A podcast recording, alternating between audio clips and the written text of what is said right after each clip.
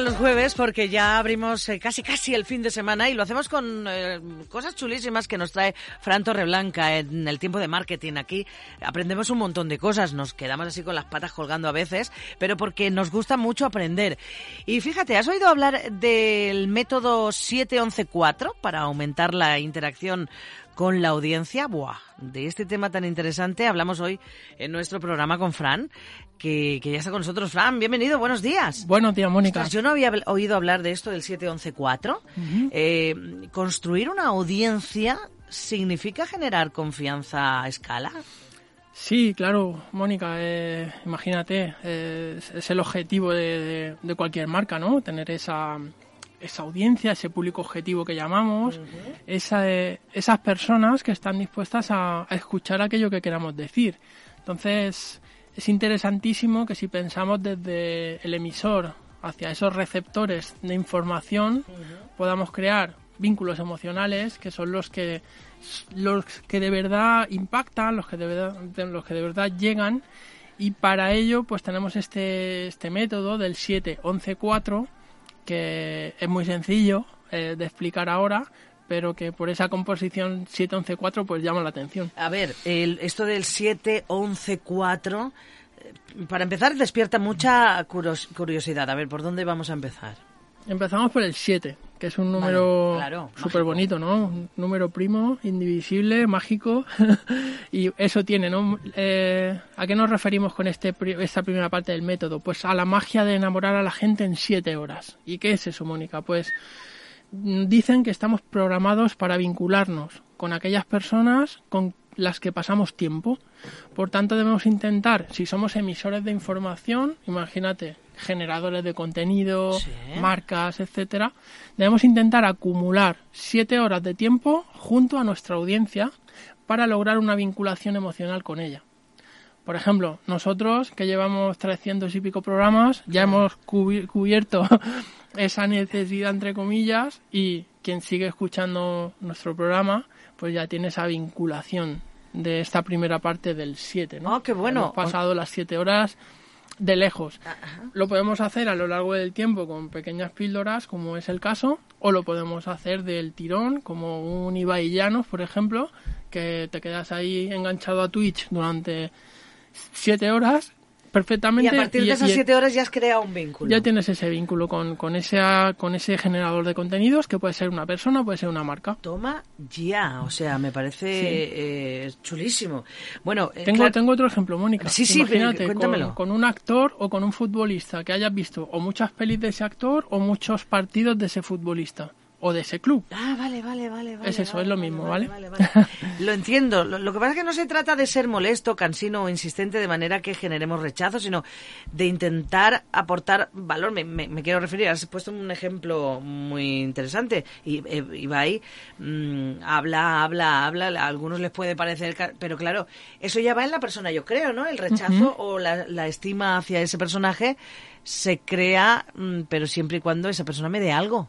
Claro, siempre te tiene que dar valor, ¿no? Como decimos, eh, en mayor o menor medida, pero te tiene que generar un valor. Si ese contenido es eh, inconsumible, o sea, no es inapetecible, es pesado, está hecho por hacer, etcétera, no tiene ese cariñito y esos vínculos emocionales, pues seguramente nunca vamos a alcanzar esa, esa primera parte del método 7-11-4. Se me ocurre una cosa. No has dicho en ningún momento, entre los adjetivos que has dicho, Mm, eh, odioso. Odioso. Eh, que, me, produzca mm, rechazo, rechazo gordo. Eso también puede crear un vínculo. Eso puede crear un vínculo. Lo que ocurre es que cuando elevamos la intensidad de esa emoción de odio, ira, rechazo, lo que hacemos es desconectar y, sacar nuestras defensas. Pero sí es cierto que se posiciona en nuestra mente y, e incluso en nuestro corazón aunque el contenido sea odioso. Desde luego. Bueno, bueno, qué chulo. Esta, el 7 me ha molado. A ver, dime algo del 11. Bueno, pues en este caso hablamos de la frecuencia de las interacciones que tenemos que hacer y que debe acercarse a 11. Vamos a explicar esto. Hay un trabajo muy chulo de, Google precisamente que se llamaba Zero Moments of Truth, el CEMOT que se llamaba en, en acrónimo, que descubrió que cuando las personas tienen alrededor de 11 interacciones con una marca, es mucho más probable que compren esa marca. O si tenemos 11 interacciones con un generador de contenidos, es mucho más probable que sigamos consumiendo ese contenido o que podamos incluso comprar cualquier cosa que recomiende ese generador de contenidos. Todo esto se debe a la confianza, es decir, cuando interactuamos con esa marca o persona al menos 11 veces, pues la confianza comienza a desarrollarse de forma más natural. La vamos interiorizando, se va convirtiendo en algo, en un hábito, vaya. Entonces, el contenido digital puede aprovecharse para acumular esas 7 horas de tiempo de vinculación que decíamos antes y también para generar esos 11 puntos de contacto eh, consecutivos y diferentes. Qué bueno. Ya tenemos dos pasos. Ya tenemos dos. Eh, ¿Tiene que cumplirse los tres? Sí, sí. Vale. Sí. Pues entonces tenemos método, dos. Claro, como método, claro. Vamos a por el tercero y último, que es el, mm, el cuatro. El 4. Y bueno, el 4 dice que es ideal que tu público pueda encontrarte Sí. al menos en cuatro ubicaciones diferentes. Y esto es muy interesante. Imagínate, pues Twitch, TikTok, YouTube, Instagram. Instagram. O tu blog, eh, al menos cuatro, ¿no? Y esos cuatro que sean relevantes. No, no tiene que cantar ninguno de ellos y, y estar ahí por estar, sino que tiene que ser eh, cuatro, cuatro ubicaciones diferentes y relevantes. Esta diversidad de la presencia es fundamental y sobre todo en canales digitales, ¿no?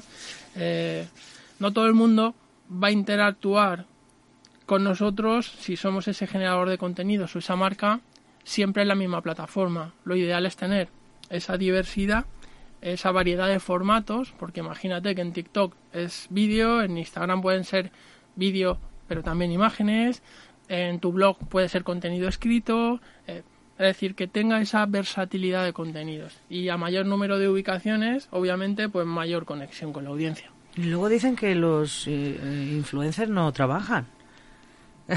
Hay que hacer muchas cosas, sí. ¿no? Trabajar sí, el, el hecho es que a veces a los demás nos parece que no trabajan y eso nos genera rechazo, ¿no? Justo, justo, porque Entonces- claro, eh, realmente si esto se tiene que cumplir a rajatabla, no es fácil, Claro, ¿eh? son trabajos que aparentemente tienen un lado amable y a quienes pueden tener o podemos tener trabajos duros, ¿no? Pues nos, nos sorprende e incluso a veces nos molesta, Mm. pero no deja de ser un trabajo y alguien ha hecho algo bien para conseguir ese trabajo, ¿no? No, no, está claro.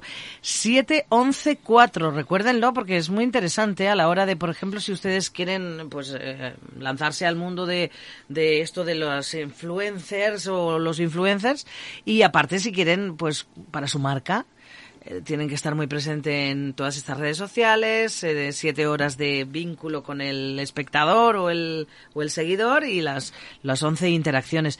Pues me parece un método interesantísimo para poner en- a prueba en cualquier tipo de, de negocio, ¿no? Cualquier tipo de negocio y sobre todo estando presente en canales digitales es, es imprescindible. Al final lo puedes coger como, como hilo global Sí. O hilo particular de, de- de algo que forma parte de tu proyecto. No tienes por qué aplicarlo a nivel global, sino que puede ser para algo muy particular. Claro, no ponemos más ejemplos porque realmente habitualmente se cumplen todas las marcas, en todos los, los contenidos que solemos consumir. Esto se cumple y si no, pues vayan ustedes mm, viéndolo porque lo habrán sentido en sus propias carnes y seguramente que la, se, se cumple la, la, la norma, ¿no? Sí, eh, si es algo que se precie, tiene que cumplir el 7-11-4. Toma ya, 7, 11, 4, apúntenlo, ¿eh? Muy divertido y, y sobre todo eh, ver cómo est- estamos atrapados por todas estas eh, normas, estos métodos que desde luego nos da a conocer Fran Torreblanca y es una pasada. Pues nada, ya estoy deseando para el jueves que viene a ver lo que nos cuentas. Esto es una maravilla. Sí, mira, Mónica, y se me olvidaba decir, pero nosotros estamos también en esas cuatro, al menos, Al plataformas, menos, ¿no? exacto. Eh, web de, de Radio Villena Cadena Ser, el, El blog, mi blog, está en ebooks, está, bueno, pues hay un montón de lugares donde podéis encontrar el programa, el contenido a nivel de duración y las interacciones, por supuesto. Exactamente, pues nada, seguimos interactuando. Gracias, Fran, hasta el jueves que viene. Gracias, Mónica.